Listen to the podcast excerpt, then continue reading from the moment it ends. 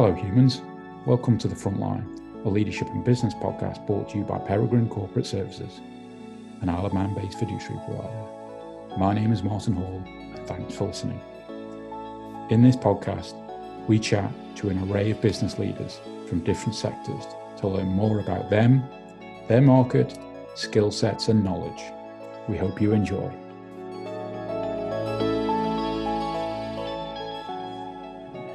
Today we're joined by Mary from FIM Capital. Thanks for joining us today, Mary.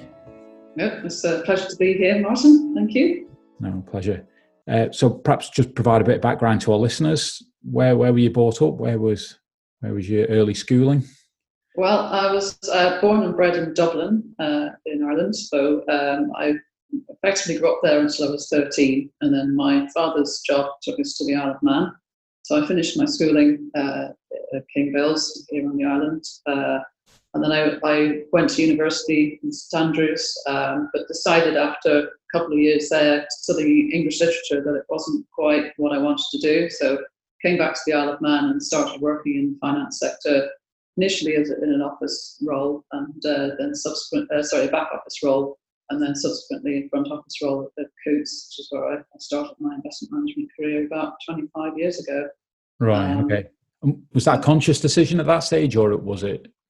Um, I, I, I think it, was partly the way it went. I think when I was very young, I didn't really know uh, which direction I wanted to take with my life. To be honest with you, uh, I was um, always very studious, always very conscientious about my studies. So I felt that a degree was where I was supposed to be. Um, but I didn't. Uh, I think I, I, in hindsight, probably should have gone for a, a sort of law type degree but uh, I went to St Andrews where they don't actually read law, so that wasn't very clever. No. So I decided to come back to the island, and uh, and, and, I realised as well that I, I, just felt that I was studying for the sake of academia rather than actually uh, looking for a way forward in terms of a career. I wanted my independence quite badly as well. Right. Um, I was just at that age where I wanted to get away from, you know, uh, being uh, reliant on my parents and so forth. So so when I came back, I, I did apply for a job. I went to CMI first, which I think is now part of IFGL, I think. Um, and uh, that was just some back office role. And I did my company and trust exams there, partly because my brother at the time was studying for his ICSA exams. And uh, I thought, well, I'll just go down that route to start with because it seemed like a very broad based uh, study set because uh, it included investments as well, which I, I quite enjoyed the investments module. So when the job at Coutts came up, I, I thought, well, actually, I quite enjoyed the investments module in my, my offshore company and trust exam. So uh, I thought that might appeal to me. Yeah. And, it, and it has done really ever since. It's, it's something where you just never stop learning new things. Um, and it's so it's allowed me to continue with a, a, sort of sense of academia, but also earn money at the same time and gain yeah. my independence. Yeah, so, yeah, yeah. so it, it, uh, it, I suppose it lit that fire, maybe sitting that investment exam. And I've had this conversation on this and potentially a few other uh, the, the other podcasts. It's funny at that young age when either you go on work experience or you've got to make a choice to go to uni to study something that. And I only say it from my own experience. I had no idea, and probably still don't now, what I want to do. But that young age, and I guess that's the way life is. You have to potentially make decisions that about where you want your career to career your career to go. And the reality is, you, you don't really know anything at that age. No one does. No no, I think you're, you're being asked to make decisions that are going to potentially change the rest of your life at a time in your life when you really haven't got a clue. And I have two teenage sons. Well, actually, one's just turned 21 today, and you know the, the two of them um, still don't know where they want to go, and I don't want to push them down a particular route. My parents were very good to me. Actually, they never forced me down any particular path the one thing they did say was they didn't want me to be an artist because they said right. they didn't want they didn't want me out on the streets starving. So I was generally I was actually quite good at art at school. Right. I really I enjoyed painting, for example, and, and, music, and I'm quite sort of arty that way. But I I you know they said that's that's just not going to be a career that's going to get you um, you know the comfort to which you've become accustomed. Sort of yeah, so, right. Yeah. So I said okay, well I, I, I get that. So. Uh, so, Banksy might disagree with that. I don't know. I, I, exactly. Well, I could have been the next uh, David Hockney or female version thereof. Yeah. But yeah. uh, so, so you progressed. You, I presume, did you spend some time at Coutts? Develop, um, I, I, was I was at Coutts sort of in the latter years of its development on the Isle of Man, unfortunately. So things were already starting to wind down by the time I got there. But it did put me on the path of taking my securities exams because initially after my um, company trust exams, I started on the ACIB route. Um, and when I joined Coutts, they had a very strict policy that you had to obviously study exams that were relevant to what we were doing because I'd gone into investment management I, you know, they basically said CISI, which is the Chartered Institute of Securities and Investment, um, that I had to, to go down that route. So, so I started on my on my securities exam. So they put me on that path, um, and then I, I, I, hopped around a little bit because after Coutts, I went to the first iteration of Thomas Miller Investments on the island, and um, I was acting more as an investment analyst rather than an investment manager. So I sort of took a step back from the, uh, the front line a little bit uh, for, for a short while. But they too were also winding down their operations in the Isle of Man at that time, even though they, they reopened at a later date. Um, so again, I felt that you know things were the, the, the momentum was being lost a little bit. So I ended up uh, my first sort of proper long-lasting role as an investment manager was really at Standard Bank Stockbrokers on the island right. uh, where I actually worked with my current colleague, Paul Crocker. So uh, uh, the two of us, that was also, actually, we, we worked already at Coutts together. So I've actually known Paul since the start of my career. So uh, can't get rid of each other. Yeah, yeah, following each other around. that's right, that's right. So to go back to those Thomas Miller days, I presume investment analysis you're looking at, yeah, you're getting under the bonnet of, of firms um, actually, not so much firms, but uh, fixed income. It was very much fixed income oriented because um, I was doing a lot of analysis for the company's mutual insurance bond uh, type portfolios, and, and, they were largely fixed income based. So there was a small element of equities, but I think in terms of assets under under management and analysis, there at the time it was only about five percent equity and it was 95% bonds and cash. So that probably sounds a bit boring, but actually, you know, I quite enjoyed looking at you know duration risk and yield curves and, and credit rating changes and things like that. Right. Um, it was it was almost more of a compliance role in essence because yeah. you're looking at the, the, sort of default risk of bonds and that sort of thing rather than um, looking under the hood of, of, of, equities, which really started at Standard Bank yeah, uh, stockbrokers. Okay. So that was really where because I also took on at Standard Bank more advisory clients and that in a way is a is very much a two-way process because although you're qualified to give advice to advisory clients, they're also effectively teaching you because a lot of advisory clients have a lot of experience already in the market. A lot of them are older than me, so they had that natural um, legacy experience from 20 or 30 years in the market. So uh, even though uh, quite often advisory client portfolios are more um, high maintenance in the sense that there's more um, there's more communication required between both parties. It's not like a discretionary mandate where you can just invest in your strategy uh, at whatever time you, you want to do that. For an advisory client, if you want to buy or sell stock, you've got to ring them up and ask them, you've got to sell the stock to them. Um, and quite often, you know, they end up selling stocks to you too. You know, that's, yeah, right, yeah. I've been, been looking at this stock. What do you think of it? So you have to go away and research that stock and you know, part of you is thinking, well, it's not not part of our core portfolio, but then you look at it and think, actually, it's really good stuff. This I like yeah, this. Yeah. You know, it fits all ticks all the right boxes or whatever. So so advisory, almost advisory portfolio management, even though it's you know it's it's it's more difficult to manage in some respects. It's actually more rewarding. So I did quite a bit of that Standard Bank.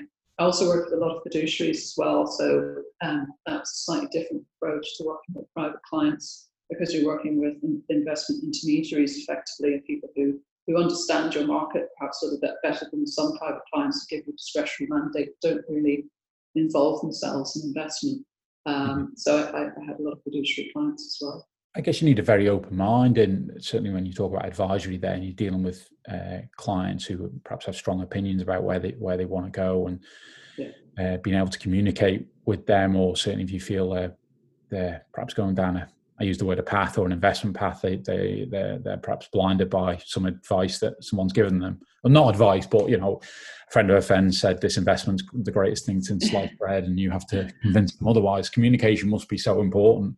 Uh, talking off the ledge, maybe at times even. Yes, it is sometimes. I mean, it, it definitely. Um, I, I, won't cite specific examples, but no, yes, no. I mean, usually what it is is you know I have I know I've had a number of advisory clients over the years who are extremely um, experienced people, but also some advisory clients that are that are not experienced in the reason they want the advisory mandate because they want to be handheld through through the process. But then, as you say, out of the blue, they might come up with something that their hairdresser recommended to them, a taxi driver, or friend in the pub, and invariably it'll be some small cap mining stock with absolutely no cash flow, no earnings, and, and one hope in some dusty little bowl somewhere in Uganda. Yeah. And you're going, okay, right, uh, yeah, uh, let's have a think about this, you know.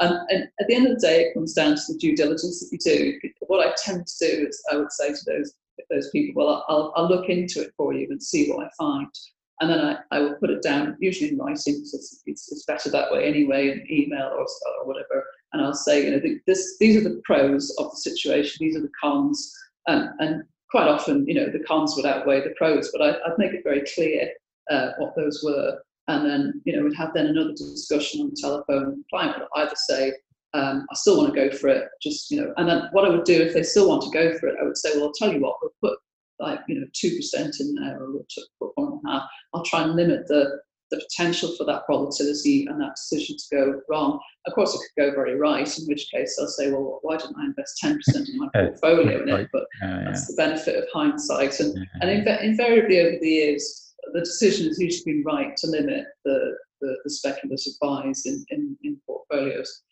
But, you know, it does happen the other way around as well, Martin. I mean, I, when I was at uh, uh, one of my other positions at, the at House Trust, which is a company I worked for for three years before I came to Ioma, uh, Ioma Fin, Fin Capital.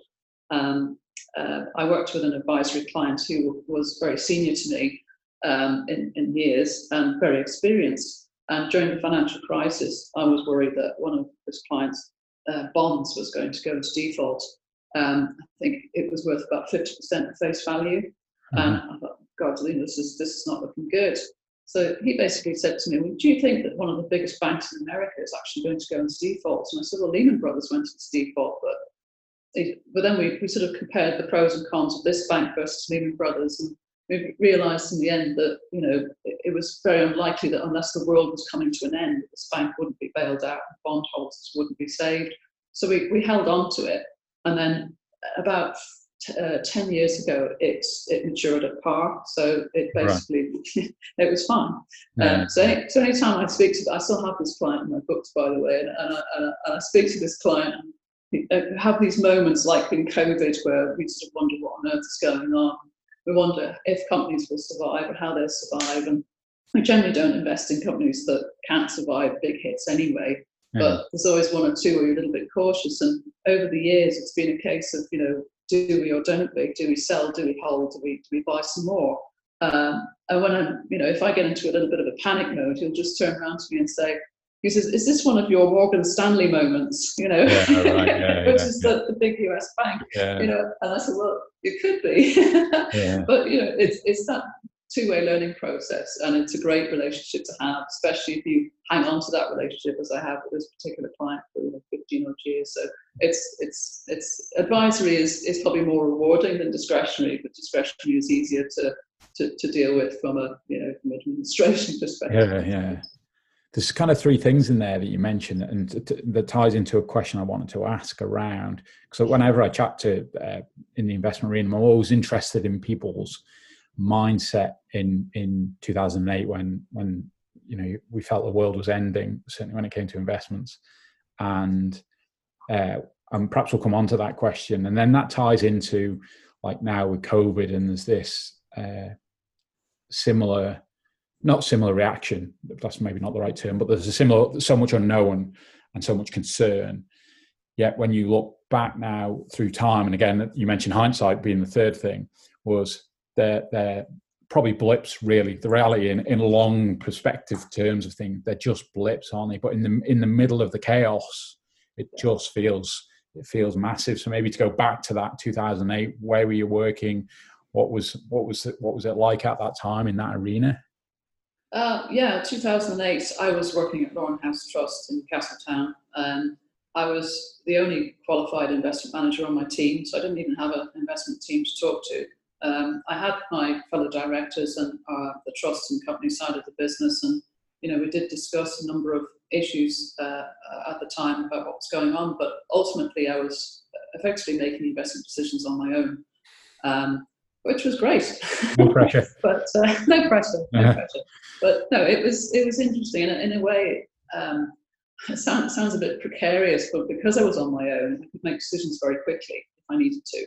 Um, I had again, you know, these advisory clients, some of whom had seen crashes before and understood how the market works under those sort of stresses, who also were a help to me to some extent, as well as me being help to them by doing all the research and making sure that I've covered all my bases. The key things in 2008 really were uh, initially um, getting the Fed and the other central banks behind um, the market, bailing out the banks. It was was the, really the turning point for that crisis um, because it really started with Bear Stearns going under, and then obviously Lehman uh, Brothers filed for Chapter 11, and I think it was October.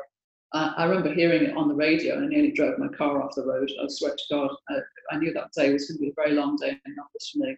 Um, because that was really the start of the big panic uh, stage of it. And uh, you know, the, the TARP, this tr- uh, Troubled Assets Relief Program that the U.S. Senate eventually agreed on, was was quite slow in coming. And you know, yeah. the market was falling by seven or eight hundred points, the Dow, and I just thought, for God's sake, get on with it. You know, you need to save the economy. But uh, a number of things I suppose I learned from from 2008. Uh, well, what, what I actually did at the time was I there was an option then to, to switch some of your long-term profits and equity into corporate bonds, where you could use that as a buffer against volatility. But corporate bonds at the time were yielding three, four, or five percent.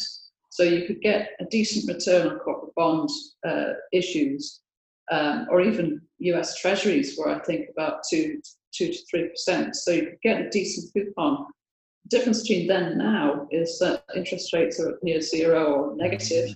Um, bond yields are negative. I mean, up to five year UK gilts are actually negative yielding territory now. There is nowhere else to go other than sticking with your high quality equity investments, which is what we've largely done. Um, there's no point going to cash really. Another thing we learned in 2008 was that cash is not always the safest asset.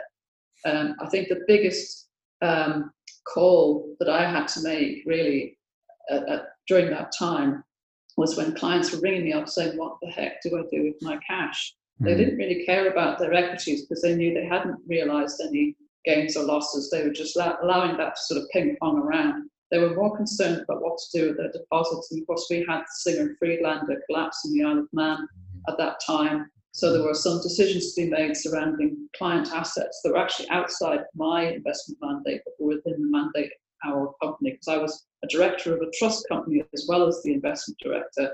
So there were decisions to be made on deposits for Singer and Friedlander, which we did actually get out literally three days before they, um, they you know, went into liquidation or um, you know, uh, closed down. Um, and so those decisions had to be made very quickly. There were also weird things like um, ETFs that were sponsored by AIG, which obviously went collapsed or fell apart during the, the crisis. Um, because they were no longer the primary sponsor of the ETF, the ETF went uh, into suspension. So I had two million clients' assets in suspension for five days, and I, I nearly didn't sleep a wink, basically. Yeah, yeah. Um, but that was just a sponsorship issue. It wasn't a, a solvency issue. So after five days, they, they found a new sponsor and they listed again, and everything was fine. But you know, there were all sorts of hammer blows that could fall. Um, and I was desperately trying to avoid anything that could be problematic within yeah. that within that sphere. Um, it, it's a great learning as, as much as in, in the middle of it. It's it's chaos isn't the right word, but stress and pressure yeah the learning yeah. curve is uh, something to cherish i guess as, as difficult as the time was i'm sure i know yeah, i know no. where I, I worked at the time at a trust company and uh, we had a lot of cash balances you mentioned cash there and uh, that was a you know our bank's going to be around we need to split this cash out between more banks in case some of these banks go down yeah yeah and it's interesting how easily people forget that you know um, and they say still that cash is the safest asset when actually excuse me it really isn't necessarily. Um, it wouldn't be at the moment you had euros because they're just you know you're not negative interest on them, aren't you? You're just you're losing money.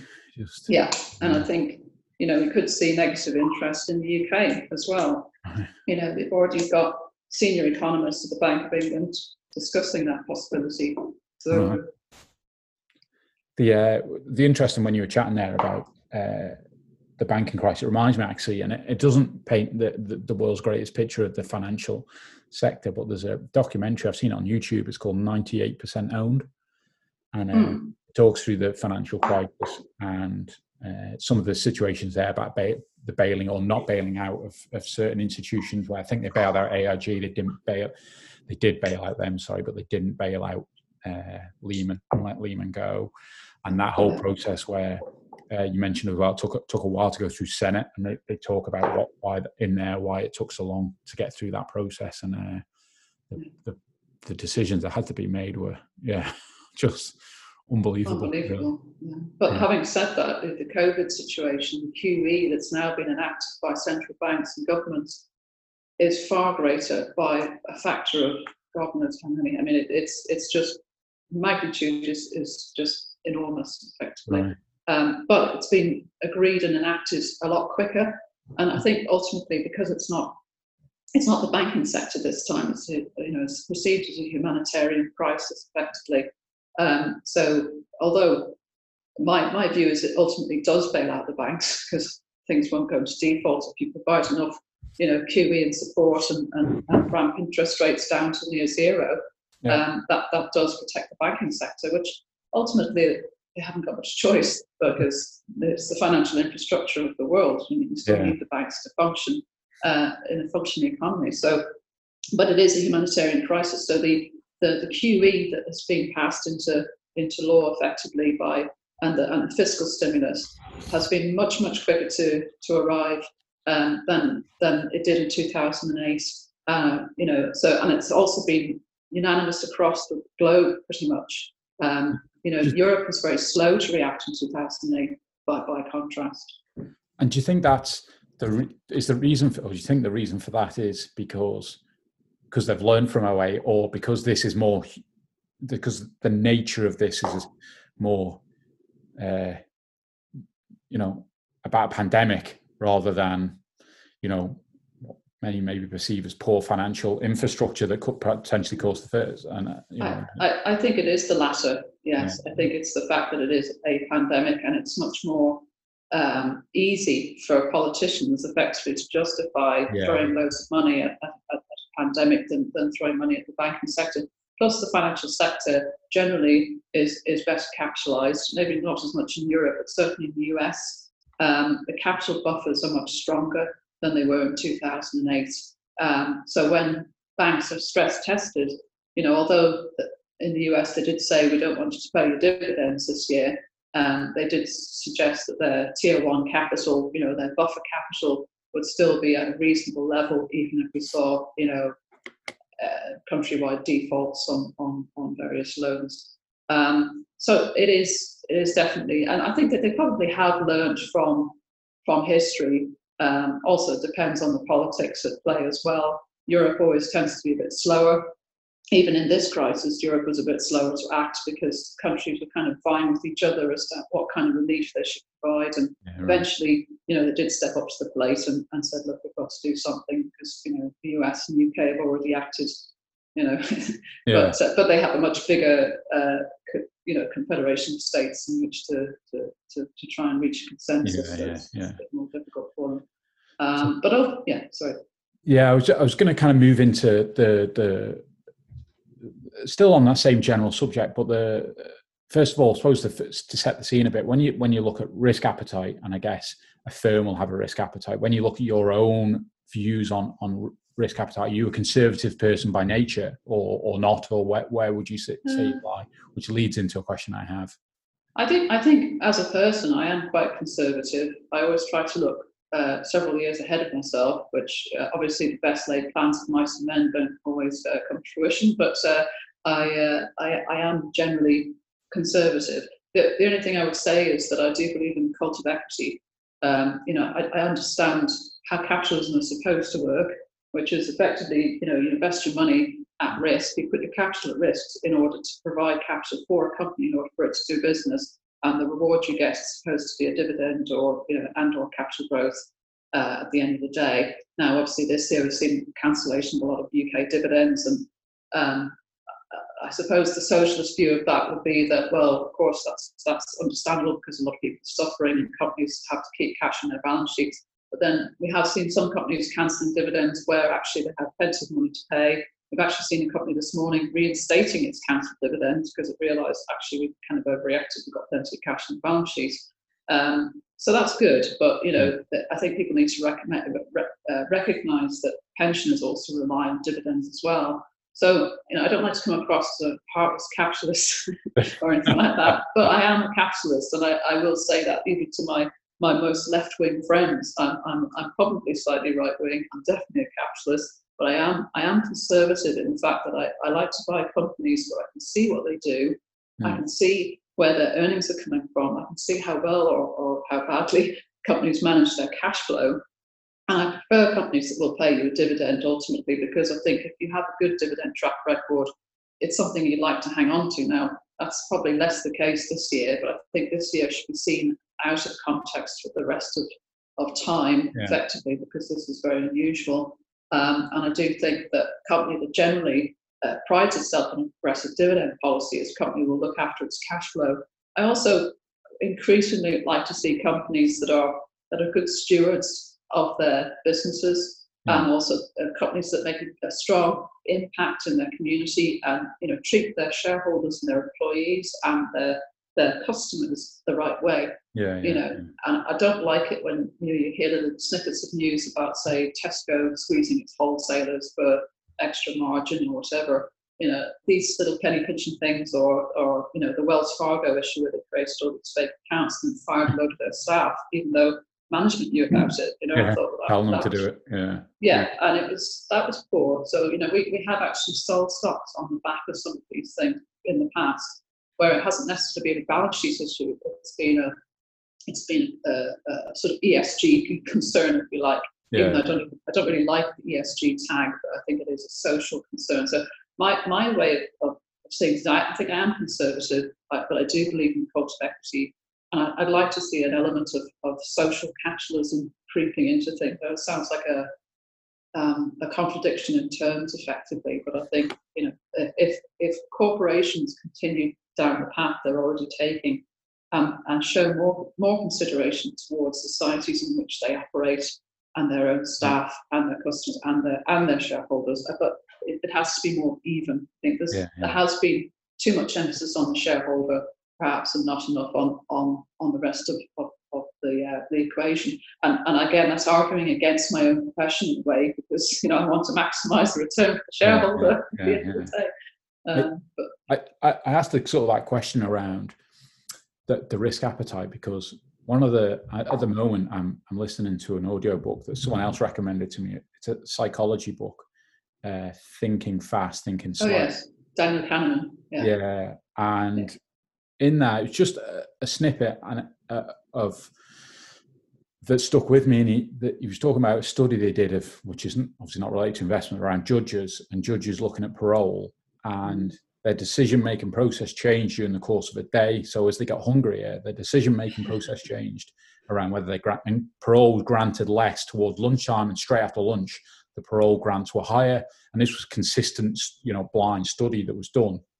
So clearly there's a psychological process there going on uh, subconsciously uh, because they're not because of interior workings. And i just wonder in regard to investments if that's again is that something that's like psycho, psychology side of things something that's factored into decision making that uh, you know not necessarily what time of day you're doing it is it just before or after lunch? But is that uh, is that a thought process that's in the investment world when, when as investment managers you're making those decisions? I think I think the decisions are, are, are very much based on on ultimately our client's psychology rather than ours. Uh, yeah. You know, really, you know, a, a, client can come to you having ticked the "I want maximum growth but minimum risk" box, and that's when you really need to talk to them and say, "Well, what what do you really want? What are you really looking for out of your investment?"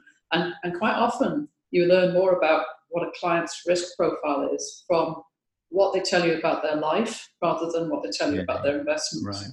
Um, you know how they how they've made their own decisions in life, and you could tell from that whether they're risk averse or or risk tolerant.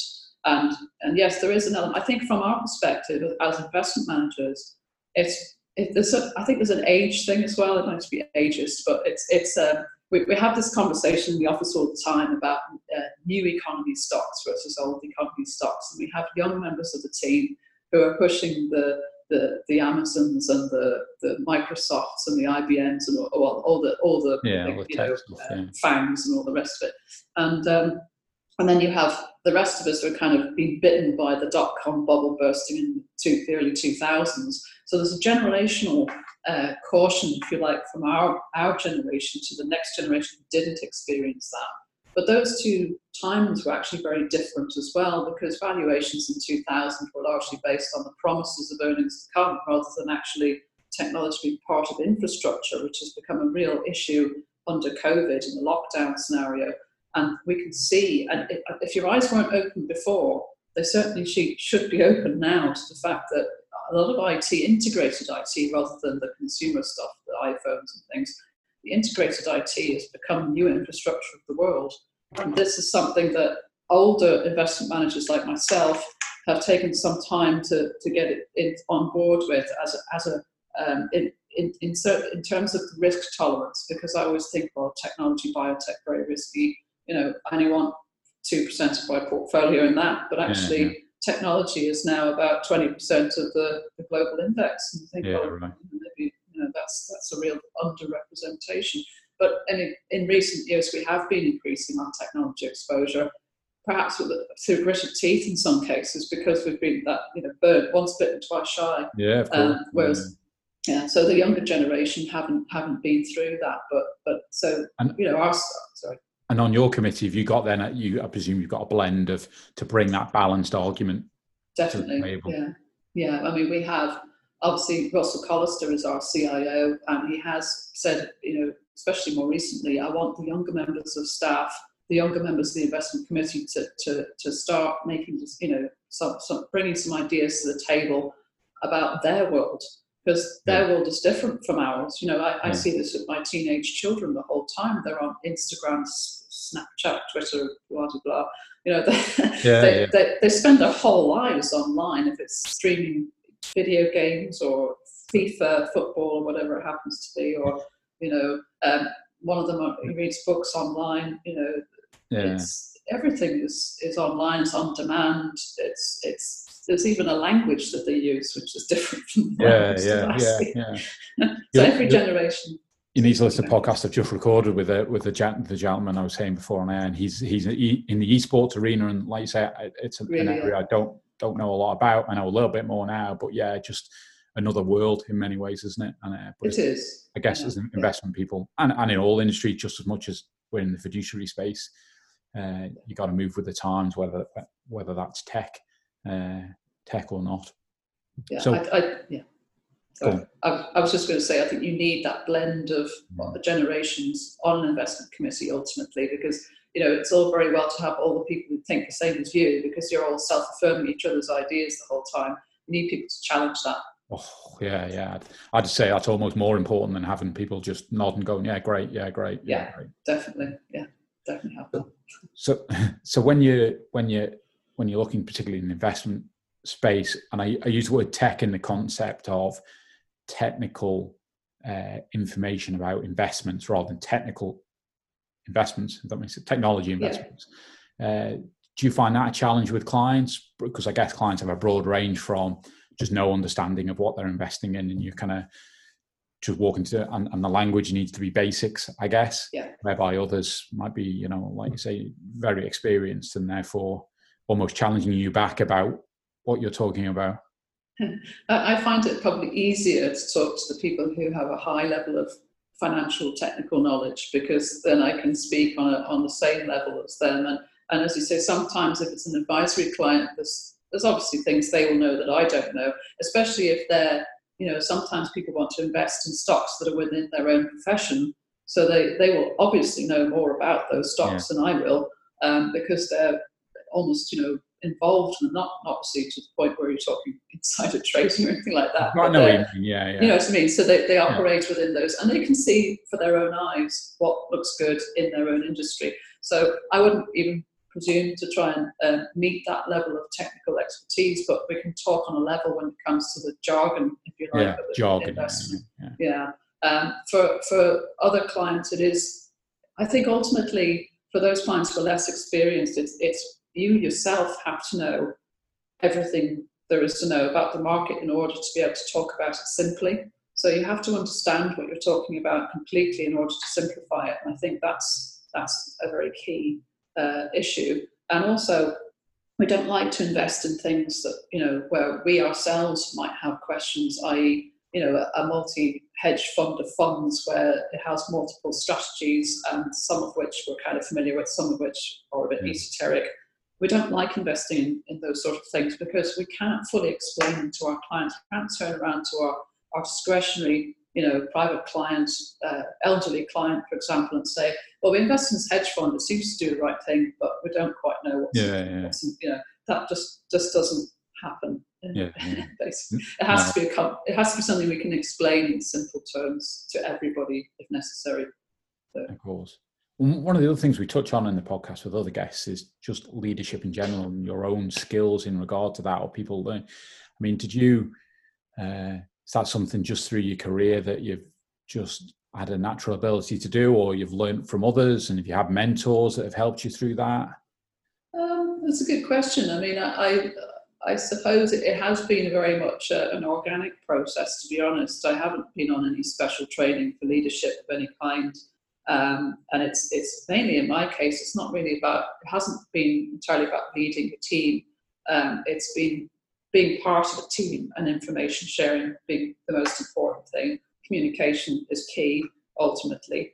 Um, but for me, I suppose it's more about guiding clients rather than and, and also guiding younger members of staff now, because you know we've taken on three three relatively young members of staff in the last uh, eight or nine years um, in the firm.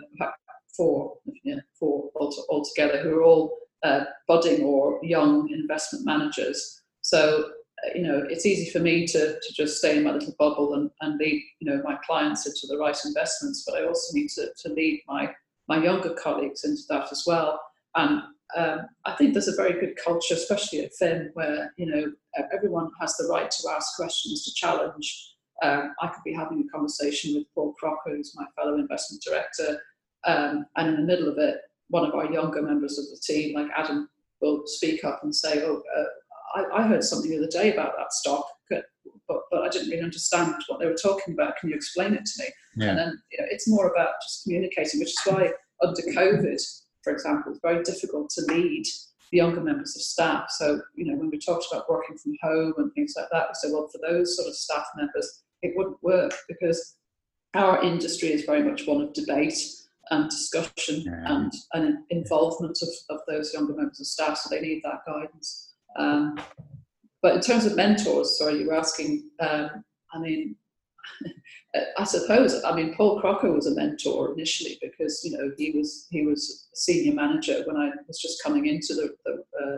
my role as, as an investment manager at Coutts 25 years ago, and I mean from for, for what he was teaching me was was really about communication then as well, you know, and, and being honest with your clients and and when you don't know the answer to a question, I remember saying if you don't know answer to a question, it still applies today to some extent um, don't pretend that you know the answer. Don't waffle. Don't don't bluff. Don't sort of try mm. to be clever. Go away and say, look, I don't know the answer, but I'll find out for you, and and, and that sort of thing. So there's a few, quite a few tips over the years. Yeah, I think that's the, the if, if, anybody ever asked me for advice, that's the big thing as a as a youngster who got into, you know, just started working in the government at, at 17 and not a clue about anything and no real knowledge was in many ways being being being dumb it kind of you know that that you just ask questions so it becomes yeah. instant but that's what i always say to staff that start now just just senior or not just just ask you're far better asking than yeah. either not saying anything or or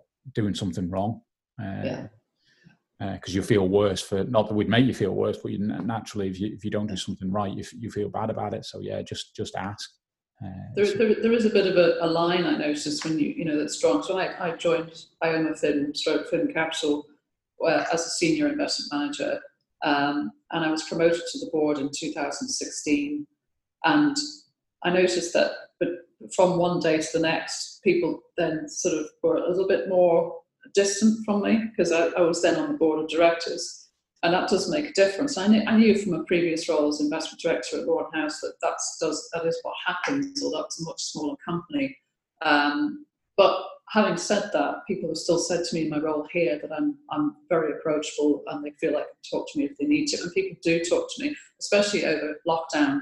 There was a lot of um, extra communication going on, obviously with staff working from home. And sometimes it was just a case of sending the odd, you know, Facebook message to the odd member of staff who sounded like they could do a little bit of a yeah, yeah. little bit of cheering up, you know, and, and yeah. just say, you, you, we are behind you. The board of directors is behind you all. You know, don't feel as though you're on your own there in your house in, in Ramsey or wherever. You know. Yeah, um, and I, I, think that's a daily challenge, isn't it? I, I mean, again, it, you work in places where there's this open door policy, but I d- I don't really like that term because your door can be open, but still someone can be scared to walk through it and talk to you. Uh, so yeah, it's it's being able to create that environment where where they can where they either can walk through the door or up to your desk and and have a conversation.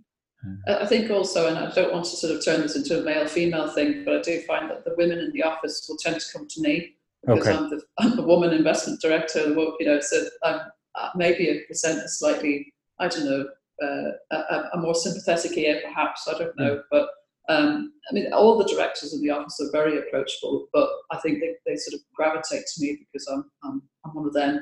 yeah, yeah, no, I understand. I understand. and just to talk a, a, little bit about firm, you've got uh, Manx-based firm, four billion under management. Um, well, the, the it's that's under administration. Under um, administration. Yeah, uh, under management we have uh, three quarters of a billion um, at the moment. When, when I joined the firm in 2010, we only had about 200 million. So it's grown a lot uh, yeah, during yeah. that time. Um, I think we had about 20 odd staff. We're now nearly up to 40 staff. Right. Um, obviously, we have the fund administration business. So I mentioned the funds under administration uh, for a billion, and then we have the, the investment management side. Um, and I say we have a team of six or seven investment managers, uh, very various stages. Either we have four fully qualified and another three on their way to being qualified, um, the younger members of staff there. Um, and I mean, obviously, we, we were founded in, Russell will probably tell me off if I get this wrong, but it was, it was 2005, I think we were yeah. founded in, uh, as, I, as part of the Ioma group. And then in 2015, we went through the MBO um, right. to separate ourselves out and become an independent entity. Um, business is, is is owned by its directors, uh, effectively. Yeah. Um, so very much managed owned from the island. Very much, very much, completely. Yes, yeah. Yeah, right. Okay. We moved into Athol Street uh, literally a week before um, shutdown. So. Oh right, okay. it's interesting there the 40 staff comments. It, it got me thinking. I've worked in a couple of firms now where where they've grown, and I, I that's the number I've always used where I always feel business, or certainly from my own experience, businesses when they're tipping into that number, the staff, you always want to you want to create that team environment. You want to sort of certainly as a, as a, as a leader and director, you want to you want to be close to all your staff. But when you, I always find just you getting over that number, you start to lose just because of the size of the business. Is that something that you guys are conscious of as you as you do grow? That yeah, that you I don't think so. that. It's a yeah. challenge, I think, for sure. It is, and I think because when you're a smaller firm, and I know having worked with a few smaller firms, you, you are effectively the jack of all trades. You're doing everything. Mm-hmm. Um, you know, at one point I was even posting my own letters. You know, it's sort of uh, now obviously you know jobs become more more and more compartmentalized. I think as your firm gets bigger and bigger. Um, but we, we don't want to lose that ability for staff to communicate with the board of directors or senior management or senior management communicate with us. Um, we, we have made a couple of internal changes more recently where, you know, we now have a, an office manager who, uh, where we didn't before, who will yeah. take on a lot of these sort of internal management uh, roles where effectively I think previously it was handled by the CEO. The CEO is also our uh, finance director. Yeah, and, and trying to drive the business forward. Yeah, yeah. yeah. So, so we're, we're, we're effectively compartmentalizing uh, splitting out the roles a little bit more in order for that, so that we can still see that that flow of feedback and information coming back through the company. So um, you know, eh, but yeah, it's you have to admit that culture in an office is going to change as, as the number of staff get yeah, bigger and bigger. You know, I'm friends with a number of you know people in the board of directors of companies on the island that have six, seven hundred members of staff, and their, their approach again is completely different to ours. But it has to be because yeah. they have a much bigger entity. But the one thing we don't want to lose is the is the sort of um, uh, corporate culture that we have here. Because I noticed when everyone came back to work after lockdown, one of the things a lot of the staff said to me was, you know, I, I, I wanted to come back to work because I enjoyed working here. And it wasn't just because I was a director and they were sort of, you know, yeah, it's because yeah. they genuinely felt that they, they wanted to come back because they, they missed their friends, they missed their, yeah. we, we, we call ourselves Finsters, you know, the FIM, FIM family. Yeah, know? So it is it is nice at the no. moment, and, and, you know that that culture might dissipate a little bit because of you know if we grow, but, but we're not we're not really in the business of growing just for the sake of growing. Yeah. You know, so we're quite happy to be stuck at 40 staff for as long as we need to, but we'll, we'll only hire staff if we, if we suddenly get a big influx of business and we need more people. Yeah, so, yeah. Mm. It's it's interesting actually to go back on that kind of point around staff coming back in and the challenge of of working from home, because certainly at Peregrine it was a similar when we were back in the office. It was very much the guys are happy to be back uh, the, the novelty wore off fairly quickly working from home. But I think the big thing uh, as an observer will be I, would like to think communication was good, but for the younger members of staff where where there's debate going on in the office constantly, I'm sure it's the same whether it's around obviously around investments. We're talking about fiduciary problems, issues, solutions. That when people are chatting, you pick up so much knowledge and information from listening to other conversations, and you lo- you do lose that working remotely because yeah, you can have conversations, but you don't hear overhear the other conversations, and that's the thing that that that I think people would desperate, desperately miss. Uh, no, I agree. Absolutely, no, absolutely agree. I mean, even at my level, sometimes I hear conversations and, and I think, oh, I didn't know that. You oh. know, so uh, everyone can pick up uh, bits of conversations from people around them and, and it's also with the young members of staff. Just, I mean, I, you know, we, we would phone them and we'd regularly contact them yeah, via no, Zoom and stuff. But it's not, it's not the same as, no, you as just, that instantaneous. Yeah, yeah, yeah, yeah, no, absolutely. And uh, Mary, if people want to reach out to you, is that LinkedIn the best way to do that? Um, well, I do have a LinkedIn profile, uh, so yeah, either that way or uh, via my email or, or um, um, I do have Facebook, but I don't really use that for business. So it's, it's either my, yeah. my email address is on is on our website as well. Okay. So we, all, all, the the board of directors' email addresses and telephone numbers are on website okay. to, to get in contact. So for the listeners there in the footnotes, we'll we'll put down uh, Mary doesn't mind the email address and obviously a link down to their website. And certainly, if you're looking for investment investment services, uh, very Manx business as well with uh, Manx strong strong Manx roots as well. So uh, you know, getting get in touch with them with them over there. Thanks for joining me today, man. It's been really interesting uh, digging into so yourself and your, your risk your risk mindset as well as the businesses. That's a pleasure. Thanks, Martin. Enjoyed it. Thank you. Thank you for listening, everyone.